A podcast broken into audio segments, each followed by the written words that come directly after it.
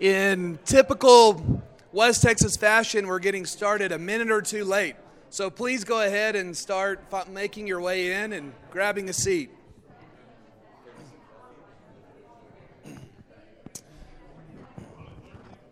Come on in and, and have a seat.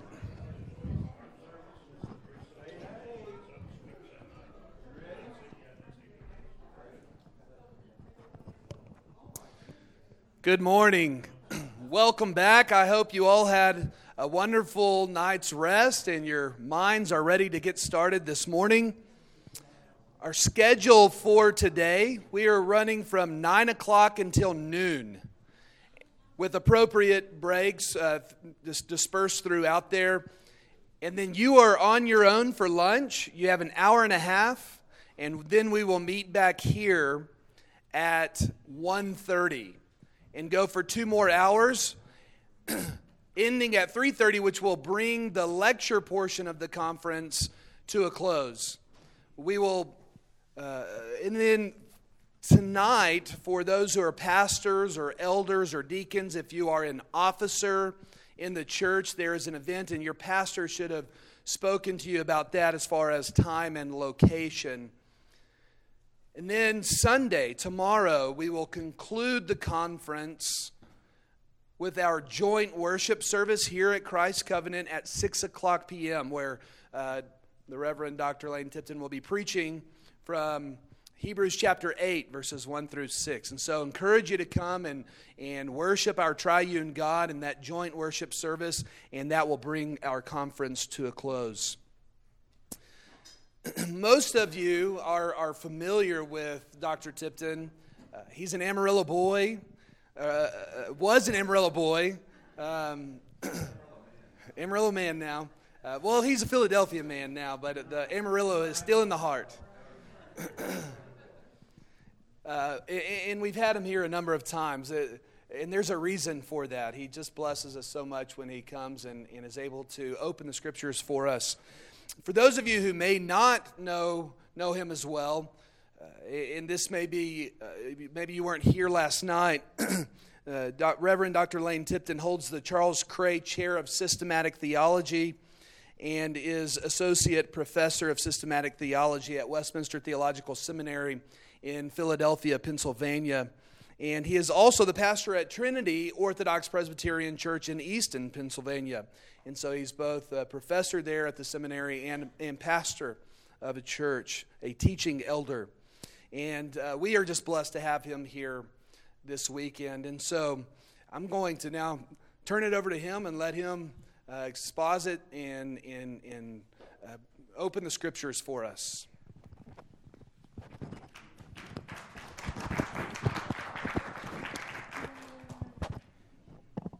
Thank you, but no, no, no need on that. I appreciate it. Um, well, we uh, we should begin in prayer, and then uh, today we're going to kind of shift a gear, and and we're not going to go faster, but we're going to move more and more directly toward Christ, which is the you know the structure of what we're doing. So let's uh, let's open in prayer, and then we will we'll get going. Let's pray. Heavenly Father, we thank you for our union and communion with Jesus Christ. We pray that you would work in our hearts that we might know Christ and count all other things as rubbish compared to knowing the Lord Jesus Christ, being conformed to his likeness, being a participant in his sufferings, knowing the power of his resurrection life by his Spirit in our hearts, and rising up in Him to walk in newness of life. We pray, Lord, that you would impress on our hearts that at the very core of our Christian identity is the personal presence of the ascended Christ, present to us by His Word and Spirit, comforting, guarding, guiding, renewing as He brings us home, as He brings us to a heavenly dwelling place that we might behold his glory. We ask now, Lord, that you would consecrate this time for uh, your glory.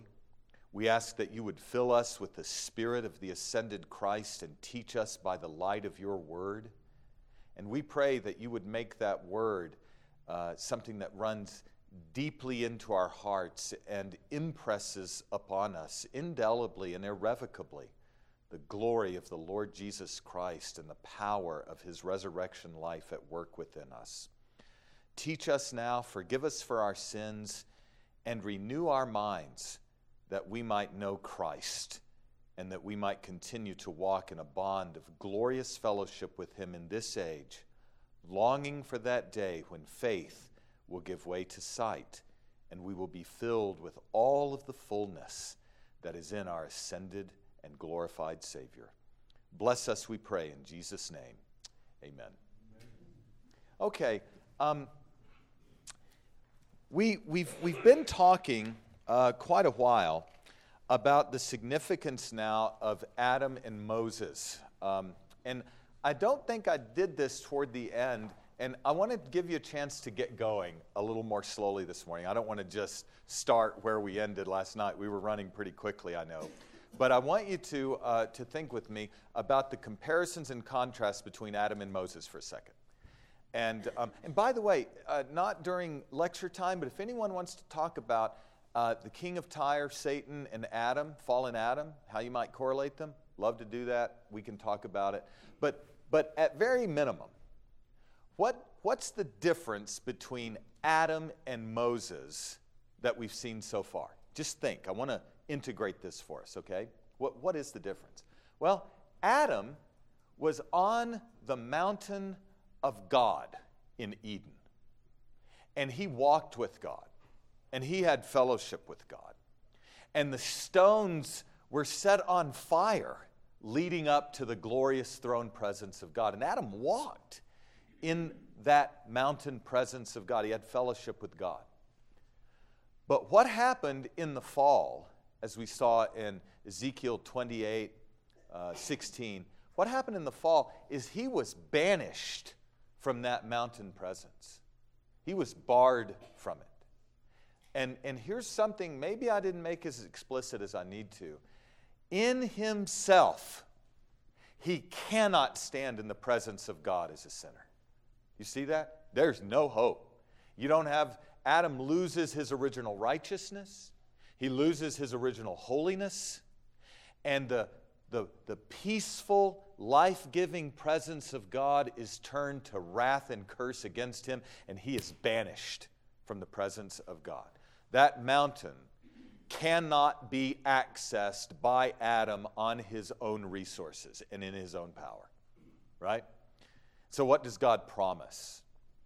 Well, he promises a redeemer, he promises a mediator, he promises one who will bring a people back to the presence of God and raise them up and bring them into not merely an earthly mountain, but into heaven itself to see the glory of God and to be filled with His presence, with delight in His holy presence. Now, that's, that's Adam. So, what image needs to be left in our minds from last night in that one hour presentation.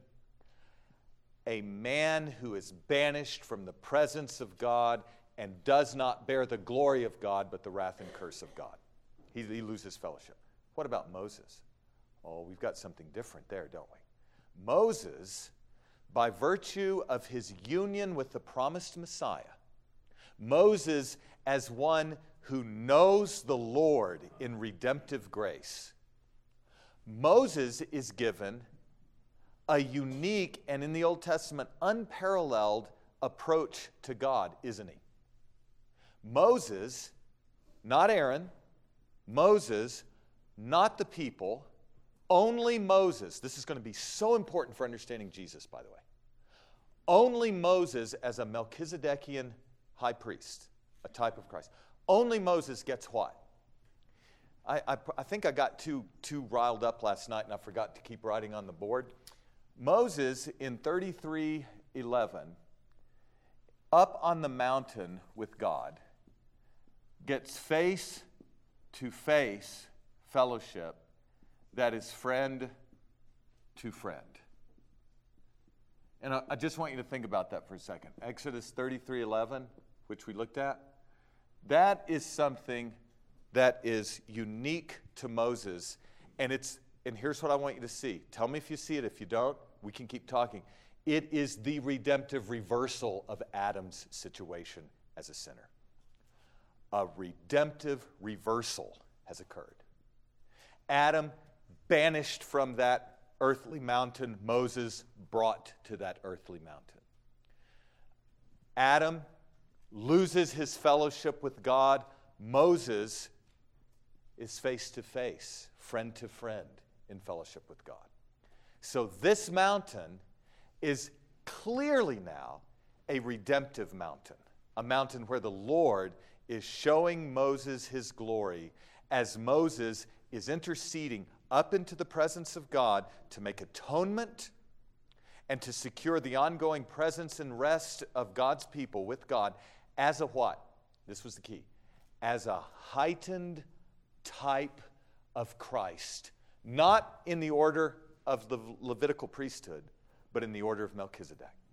And isn't, isn't that there? It's just, it, once you see it, you can't unsee it, right? It's one of those things. Once you see it, you try as you might, you're not going to be able to unsee this. So, so right here, right here, 3311 is the Melchizedekian high priestly typology of Moses. Now that's, that's clear enough, right? That's, that's, the, that's the starting point. Now here's what I want you to think about. This is going to be a guide, and I meant to, I think, believe it or not, I think I was tired last night. Yeah, I think I was. Because I think I, I didn't, I don't think I communicated to you as well as I should have. Let me, let me give you this as a template for you to remember, okay? Tell me when this, tell me now if this starts sounding like Jesus. We haven't even gotten to Hebrews yet, but tell me if you're starting to see Jesus. Only Moses ascends the mountain. Only Moses face to face with God. Only Moses, friend to friend with God. Only Moses is going to see the glory of God passing before him on the mountain. And then from that place, what is he going to do? This is where we're going today. He's going to descend to the people. And he's going to bear in his countenance the glory presence of God. Do you already see the book of Hebrews? you should see. That's this is this is what is so basic. Moses is like a first fruits because Moses is a mediator of the grace and glory of God as he is a type of Christ. Now, that's that's to that's to give us the idea. Now, once we see that, Here's what I want you to appreciate. The, um, there are two stages so far of his Melchizedekian identity.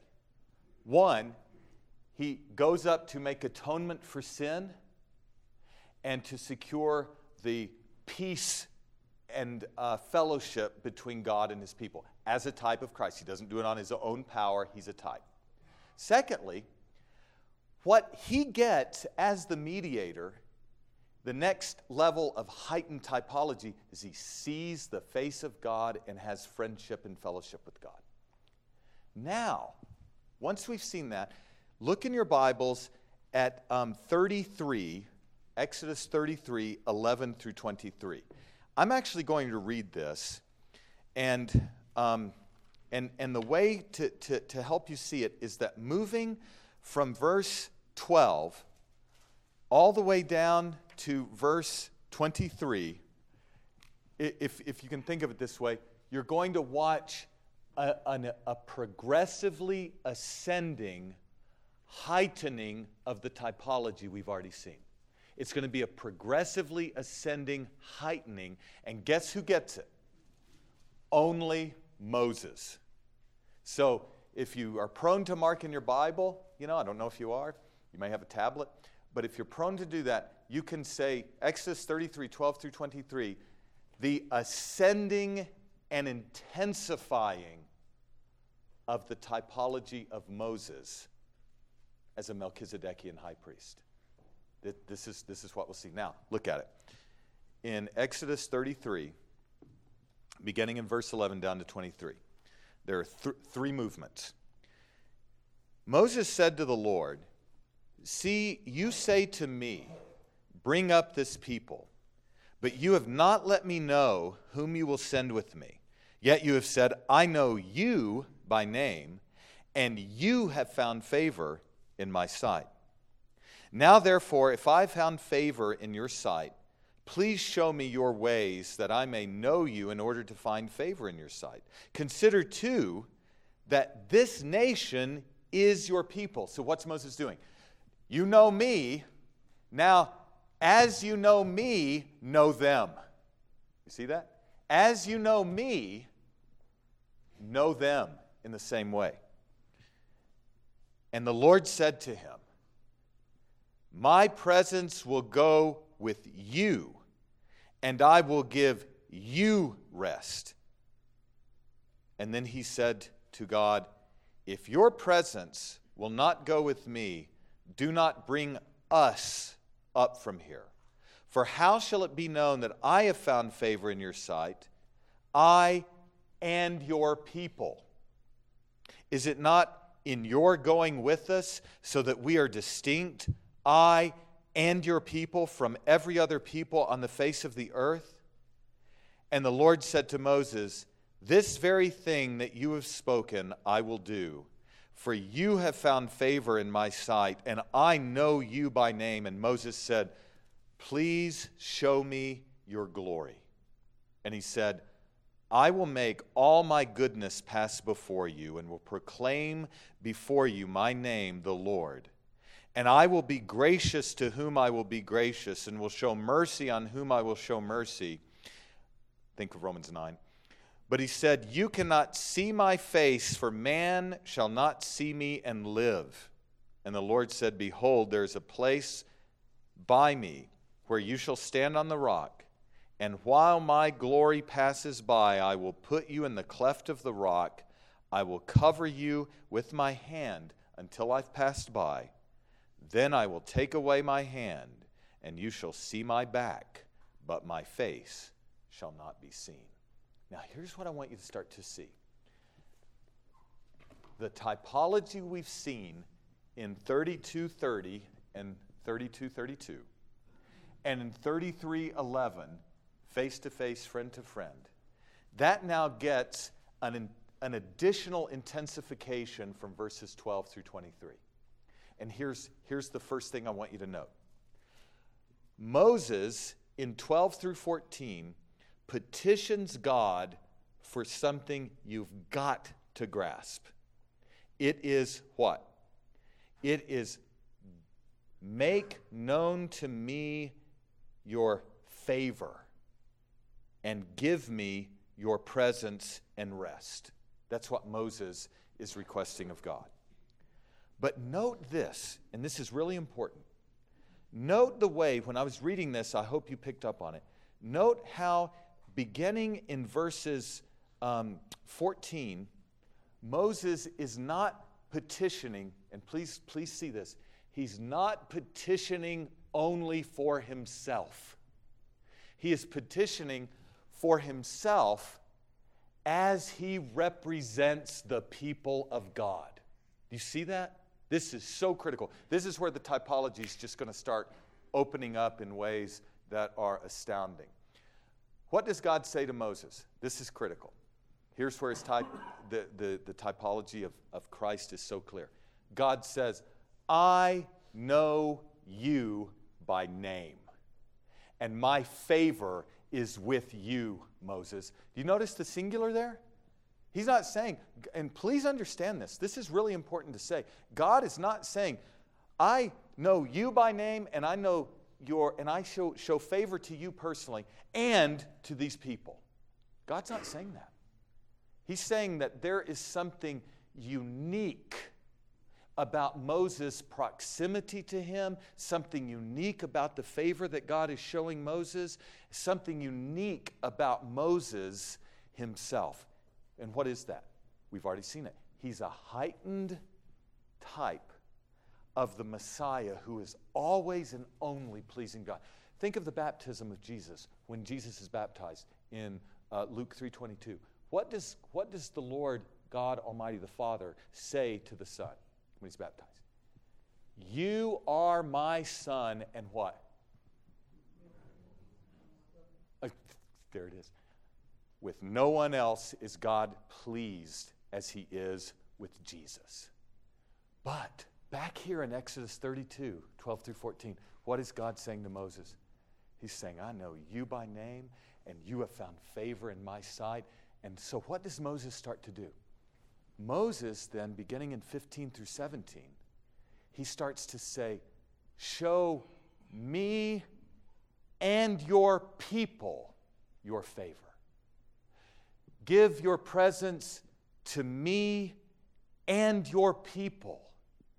Because if you don't, how will the nations and how will people know that your presence is with us if you do not go with us? So, what is Moses doing? Moses is interceding, and through his favor, he pleads for God to extend his favor to his people. The movement is critical. First, Moses, and then the people in Moses, represented by Moses, associated with Moses. 1 Corinthians 10 4, those who have been baptized into Moses, right? So, so then, by the time you get from uh, 12 to 14, my rest will go with you, Moses. And then in 15 through 17, Moses says, Not only me, but with your people. What do you start to see? Moses as a mediator. Moses as the one now, humanly speaking, as a type of Christ. Moses as the one through whom God's favor is being imparted to his people. But we're not to the end of it. Moses, this is what I love. This is one of my favorite portions of the Old Testament. Moses hears the Lord say, I will go with you and I will give you rest. And what is he saying? I'll go with you, and I'll go with the people who are with you. And then Moses says, But Lord, I'm not up on this mountain for any other reason than to see your glory. Right? What is the goal of our religion? What is it? It is, yeah, I, I heard a lot. Yeah, to, to, to see, it's not, it's not doctrine per se. It's not theological acuity per se. It's not a really sophisticated protological, typological, eschatological system of theology. Listen, it's God Himself who satisfies. And Moses says, While I'm here, he says, Give me a foretaste of the glory that awaits the people of God. Give me a foretaste of Sabbath rest. Let me have your presence and rest. And so, what does the Lord do? When Moses makes that request, God shows him his glory in a unique way. He says, On this mountain, I will not let you see my face because you cannot see my face and live. What will happen to a sinful Moses if Christ has not ascended for him? You know what would happen to him? He'd be instantly undone in a manner that would be uh, a, a foretaste of final judgment. So, what does God do? In his mercy, he hides Moses in the cleft of a rock. And this is astounding. The, the fullness of his doxa, his glory, the wonder of his grace and compassion and love and mercy, the glory of his presence that brings rest and delight, passes before Moses, and Moses sees, as it were, the hindquarters of the Lord passing on his way in glory. And in that event, you know what you get? You get the high point of Old Testament revelation. Moses on a mountain, face to face, friend to friend, on earth, sees the glory of the Lord pass before him. And it's in that that the essence of our religion consists. Seeing that glory, being filled with fullness. And, and now, something really um, uh, very important happens in Exodus 34 1. And I, I didn't set this up as well as I should have, so I'll set it up now. What happens in Exodus 34 1 is this God gives Moses replacement tablets of the Decalogue. Now, I didn't set this up yet, so you're probably saying, what does that mean? Well, think.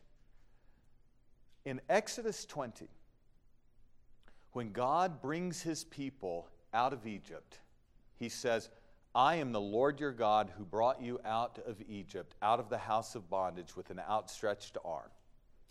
And he gives them the Decalogue. The Ten Commandments are the terms of fellowship with God in this redemptive covenant. And those, listen, if you know the Lord, do you know what you think about his law? You know what you think? I'll tell you. You delight in it, the core of your being. Not perfectly in this age, neither do I. None, none, none of us do. But you do. You delight in it. Why?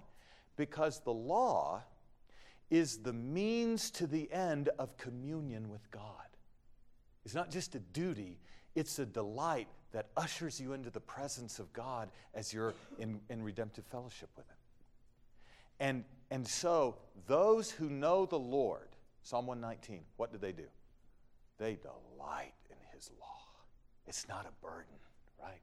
It's a delight. And so, the Lord calls His people to delight in Him and delight in His law. Moses is the one who understands this the best. And no sooner is he going to fellowship with the Lord than by the time we get to Exodus 32, the Lord says to him, Hey, Moses, the bottom of this mountain, Israel has returned to Egypt. They are worshiping a golden calf. What did Moses do? Why? Why did he break them? He wasn't just angry. Wasn't like I've had I'm having a bad day, so I'm going to smash my TV set. He broke the, the tables of the, of the covenant because Israel had broken faith and broken redemptive fellowship with the Lord. Israel had, had exposed itself as being those who do not delight in the Lord who do not delight in his law, who do not find their deepest satisfaction and greatest delight in knowing the Lord and glorying in his law as a means to an end of fellowship with God. So Moses, now we're putting this in context, says, okay, the Lord says, I'm going to break out in wrath and swallow these people alive. Now, we're, we're to Exodus 32, and Moses says, let me go. Let me go and see if I can make intercession. And what does he do? He goes to the mountain. The Lord knows him, the Lord loves him. And through Moses, the Lord says, My presence will continue with this stiff necked people because the Lord is faithful to his covenant promises. And he's using Moses now as this heightened type of a Melchizedekian priest who will bring the presence of God to the people. So Moses is, is, um, is in the presence of God. And what did the Lord say to him? Look at verse 1. The Lord says, Cut for yourself two tablets of stone like the first, and I will write on the tablets the words that were on the first which you broke. Be ready in the morning and come up to Mount Sinai. Present yourself to be on, with me on the top of the mountain. No one can come up with you. Let no one be seen throughout all the mountain. Let no flocks or herds graze opposite that mountain. And so Moses did what God commanded. Now, what is the significance of that event? It's this God is now relating to his people afresh, not merely through the exodus out of Egypt but through the mediation of Moses as a heightened type of Christ to come. As a Melchizedekian priest, God is now coming to his people, listen, afresh through Moses, keeping his covenant love and his faithfulness to his people. Do you see that? It's a covenant renewal of what God had already entered into with Israel as he brought them through the waters of the Red Sea in the wilderness to Mount Sinai. So it's a covenant renewal. And in that context, what does the Lord do? He gives to Moses now afresh the substance of his covenant presence. What does he say? The Lord when Moses goes up on Mount Sinai, as the Lord commanded him, verse 5, please see this. The Lord descended on, in the cloud and stood with him there. Just stop. Just stop. Did you see it? The Lord descended in a cloud, which is a theophany. And he stood with Moses, with this covenant being freshly renewed. Remember earlier last night when we talked about Adam fellowshipping with the Lord on the mountain? Adam walking amidst the stones of fire that were ablaze with the glory of God? And Adam being banished from that mountain presence because he was unfaithful to the Lord? Something has changed, hasn't it? The way to God has been opened through a redemptive promise that has Christ promised as its substance. And through that promise, God stands with Moses, dwells with Moses, walks with Moses, fellowships with Moses, speaks to Moses, and discloses what? I'm going to put as basically as I know how. He discloses his glory and his covenant. Hmm? his glory and his covenant he makes known. Look at the, at the next text. The Lord stood there with Moses and he proclaimed the name of the Lord. Do you know what the name of the Lord is? It is the Lord. His name is his presence, and his presence is his name. So when he's proclaiming his name, do you know what he's doing? I don't know how to get this across really well. He's drawing as near as possible given the economy with Moses, just as near as possible prior to the coming of Christ and his ascension into heaven. And there, drawing near in his name presence, what does he do? This, this is beautiful. He declares his name, the Lord, the Lord a God merciful and gracious, slow to anger, abounding in steadfast love and faithfulness, keeping steadfast love for thousands, forgiving iniquity and transgression and sin, but who will by no means clear the guilty, visiting the iniquity of the fathers on the children and the children's children to the third and the fourth generation. And what did Moses do? I'll tell you what he did. He's he does what we do now and what we will do when Jesus Christ returns. He bowed before the Lord in worship. You see it? This is it. This is the heart of the covenant. This is the heart of our religion. On the mountain, in the presence of God, as his name and presence and glory are being declared to Moses, Moses bows before him in worship and fellowship and this isn't the end of the age, but it's what the end of the age looks like. You see? It's not the end of the age, But this is what the end of the age looks like the Lord descending on a mountain to dwell with his people and fill them with delight and fill them with his glory. And Moses bowed his head toward the earth and he worshiped. There it is. That's what we're about. And he said, If now I have found favor in your sight, O Lord, please let the Lord go in the midst of us. Do you hear it? Don't, don't let this be only for me, Lord. Bring this glory presence to your people. Let the glory dwell in the midst of your people. Think of it this way let the glory I know as the mediator of this covenant, look, overflow to all of those who are your people. Do you see it? That's exactly what he's asking. And what does the Lord say? the Lord says, Behold, I am making a covenant.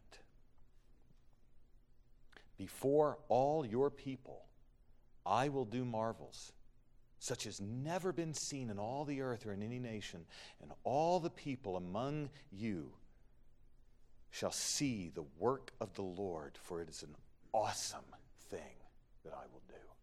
What is he saying? He's saying to Moses, Yes, I will go with you, and I will dwell in your midst and in the midst of the people.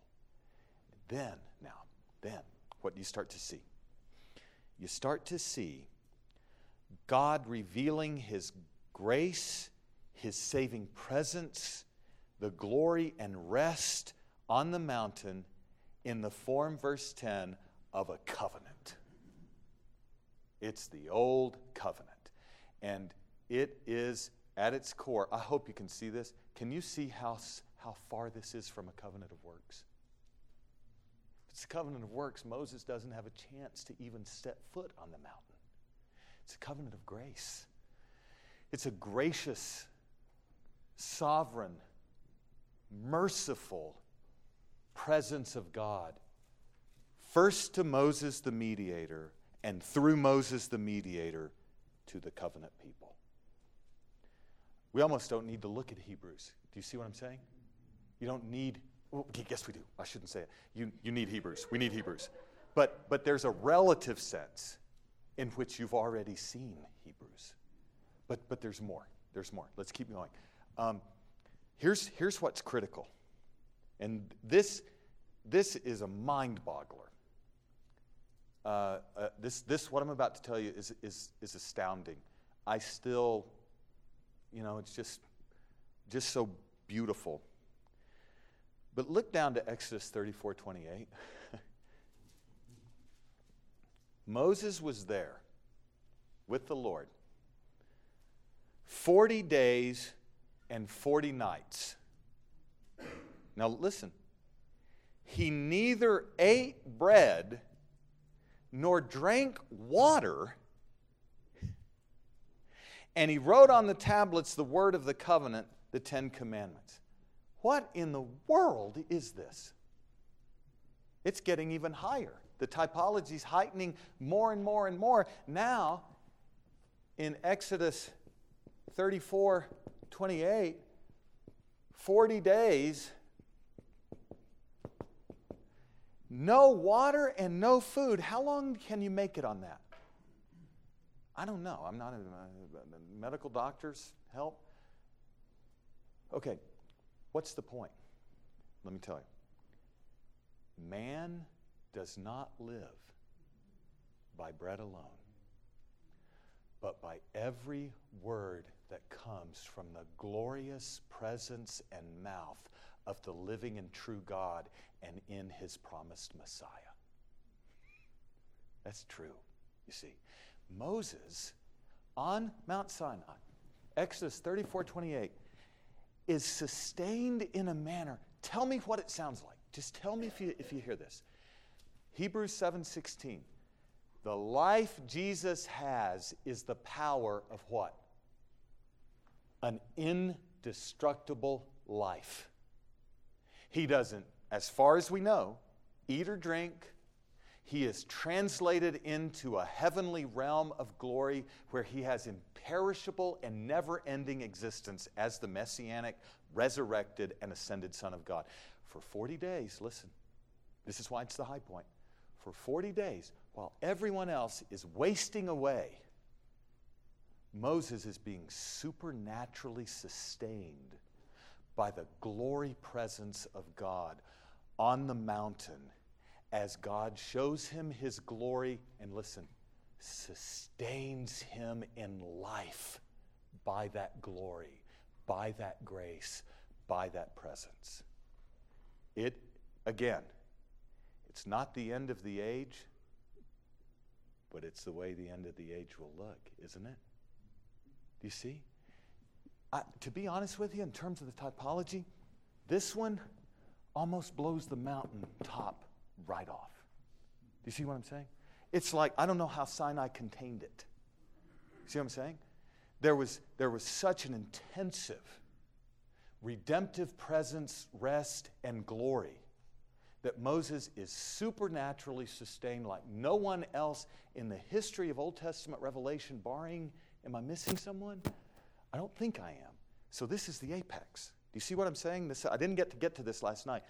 But now, that, that is the heart of this covenant relation. Concentrated in Moses, the mediator. Concentrated in Moses. Uh, I'll try to turn you toward Hebrews. We're not going to get there yet. But Moses as a what? As a forerunner. Moses is what? A pioneer. Moses is what? Moses as the first fruits of this glory fellowship on the mountain of the Lord.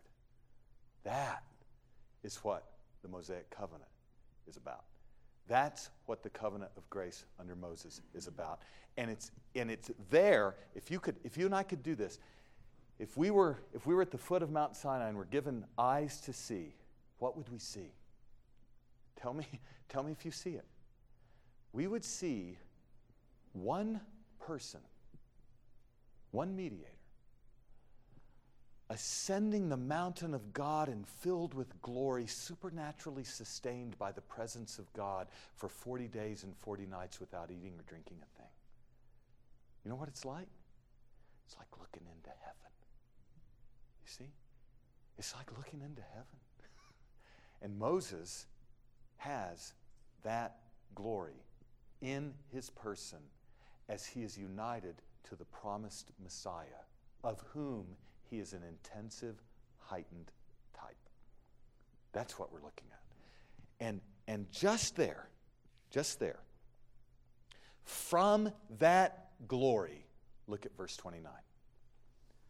Moses comes down from the mountain. Now, I do. Do you remember last night when I told you this? There's glory in this, but if you were Moses, there's something heartbreaking about it. Do you see what I'm saying now? It's a heartbreaker to have to come down from that. But Moses, having been in that glory presence for 40 days, 40 nights, now he comes down to the people. Do you see the escalation and advancement from Exodus 20 and the first giving of the law? Do you see the internal movement? Moses was not so transformed, not so glorified in a proleptic sense in the first giving of the law. But in this renewal of the covenant, Moses takes on these heightened, typical proportions as he bears in his person now glory. And so, what happens? Look, look with me. When Moses came down from Mount Sinai with the two tablets of the testimony in his hand as he came down from the mountain, Moses did not know that the skin of his face shone because he had been talking with God. Just stop there. Because he'd been doing what? Talking with God in the glory of fellowship on that mountain for 40 days and 40 nights. And what did he bear? Listen, we've got to get this. What did he bear on his countenance? I don't want to push this too hard. I don't want you to think I'm being weird. But, but do you know what he bore? He bore an anticipation of the glory of resurrection life in Christ. He bore it. Christ hasn't been raised yet, Christ hasn't ascended yet. But the glory that sustains in life forever in a provisional form is what? It's on his countenance. He bears it. And as such, what is he doing? He's bringing the Decalogue afresh, and what is he saying to the people? He's saying, Trust in this gracious, loving God who's dwelling in our midst, and embrace these words as the words of life in fellowship with God. That's what he's doing. He's coming down the mountain. And these people have been what? Do you see this? I hope you see this. Who are these people he's coming down to? They are idolaters who have broken covenant with God, and now God is sending Moses down to them with the words of life and the glory of heaven and the glory of the future resurrection life that's going to come in Christ on Moses' face. And what, what does Moses do? Aaron and all the people saw Moses, the skin of his face shone, and what were they? Think Genesis 3 8. They're like, if that's Moses, I'm heading this way. Because we're idolaters and he's bearing the glory, the Shekinah glory of Jehovah. That can't be good. So, so they're thinking, you know what they're thinking, I think? I think they're going, this is a recapitulation of Genesis 3 8, where the Lord comes in judgment and we better get out of here. Let's get to the bushes quickly. Let's go. That's what they're doing. But here's what I want you to see, and this is beautiful. When they are afraid, Moses called to them, and Moses, listen, talked with them. What's the last reference to talk in the narrative? God talked to Moses, Moses talked to God, and now Moses talks to the people. He doesn't tell them, run. What does he do? He says, wait. He says, listen, come, come, come to me. And he talks. What would he say? Here's what he'd say. I, I'm going to give you an amplification. I don't want to go beyond this teaching of Scripture, but I can tell you what he said. Here's, here's something of the substance he said. He said something like this Listen, Israel, I didn't eat a thing or drink a thing the last 40 days. And look at my face. Do I look emaciated? No. I'm bearing the glory of the Lord in my countenance because the Lord passed before me, showed me his love, showed me his presence, showed me his glory, and I lived in his presence in a way that is unparalleled and unprecedented to this point in redemptive history. Now, he'd say it better than that, but that's what he'd say. And, and the people would be astounded, wouldn't they? And, and so Moses draws them near, talks to them. What is, it, what is it doing? Think of it. Moses is coming down from the Mount of Fellowship where he's talked with the Lord, and he draws the people near and says, Talk to me. I have talked to the Lord. What is he doing? Well, he's now, as the mediator, with the two tablets of the testimony, it's two tablets. First, Godward, second, manward, and in that order. He's coming to two tablets of the testimony, and he is showing the people the way of life in covenant with God. The way that is opened by this covenant renewal. First tablet's broken, second tablets are coming. For what purpose? Well, let me, let me put it this way. I hope I don't, I don't want to push too hard, and I don't want you to think I'm straining on this. But whose glory is on Moses' face? Yeah. So, even though it's Moses, who's drawing near? God in Moses. And the words that Moses speaks are the words that God has given him while on the mountain and in the two tables of the testimony. Do you see it? But, but in this, then, in his descent, Moses brings with him the glory of the fellowship that comes through the promised Messiah.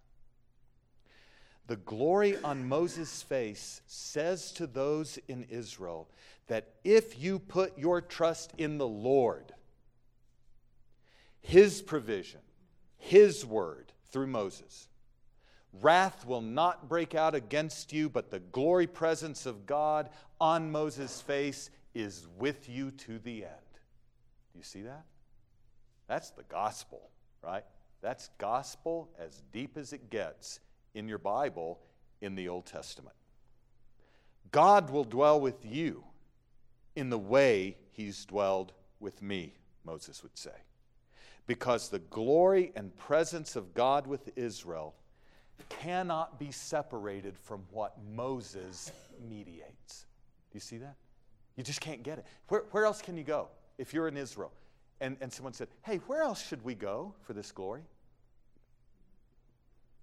All roads lead to Moses because all roads lead to the sovereign and living God whose glory Moses bears, right?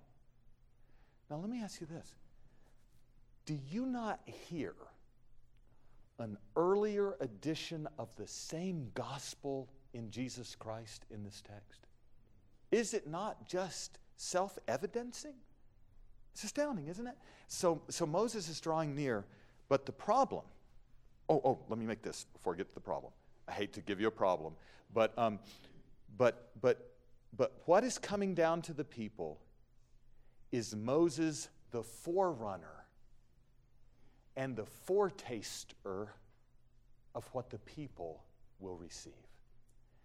Listen, Moses first, and then those with Moses. Moses first, and then those identified with him as a type of whom? You see? Now, here's, I hate to do this, but Moses just isn't Jesus, right? See, this is what makes people who know the Old Testament and, and who um, try to get their minds around Moses, it's real hard to let this one go, isn't it? But what does the text tell us? And this is where one greater than Moses is entailed. Entailed from the Old Testament on its own terms. This is where one greater than Moses is demanded. Listen. Whenever Moses went in before the Lord to speak with him, verse 34. Oh, pardon me, verse 33. When Moses finished speaking with him, he put a veil over his face. Whenever Moses went in before the Lord to speak with him, he would remove the veil until he came out. And when he came out, he told the people of Israel what he was commanded, which is what? What he, was re- what he received on the mountain. The people of Israel would see the face of Moses, that the skin of his face was shining. But why was the veil present? Because though the veil was covering glory, that glory was what? It was receding. Now, here's the sad part. We just went to heaven with Moses, That's what we did. But when Moses returns from the mountain, Paul will say in 2 Corinthians 3 7 and following that his glory began to fade it began to dissipate, it began to diminish. Why? Because Moses had to leave that glory presence of God on the mountain and return back to a people who were still in wilderness and moving toward a promised rest. Right? And so, in Moses' glory, you see the presence of God to bless. In Moses' fading glory, you see the need for greater blessing. But please get this, and then I'll give you a break. The blessing that's coming is not different in kind.